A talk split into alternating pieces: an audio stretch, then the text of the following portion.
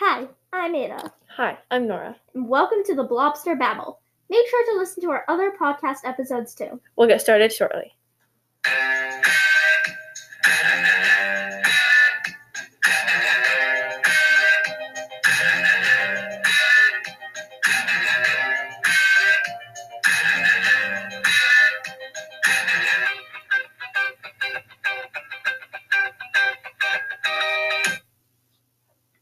Process of editing is pretty much never ending.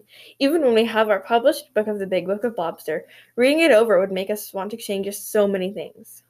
We have edited the Big Book of Blobster a total of around seven times.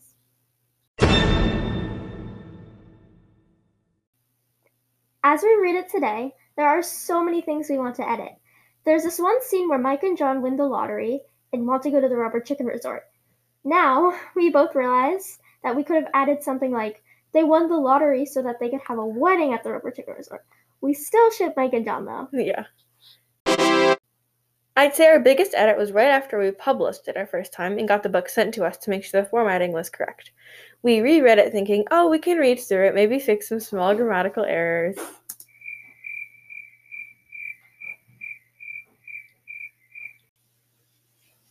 But we added a whole new chapter.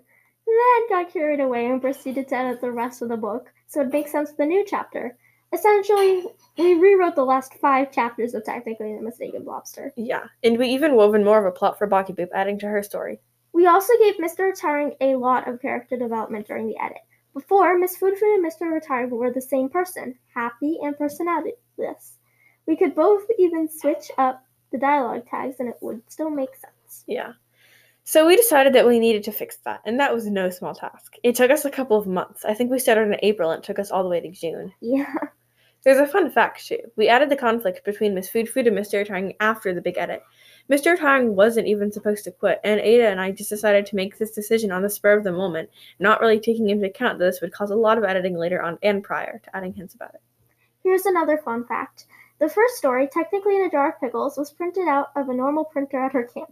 Then we printed the first lobster along with technically in a jar of pickles at FedEx. We drew the covers. You could see some of the smudges on the paper. We had no idea what was coming with our story.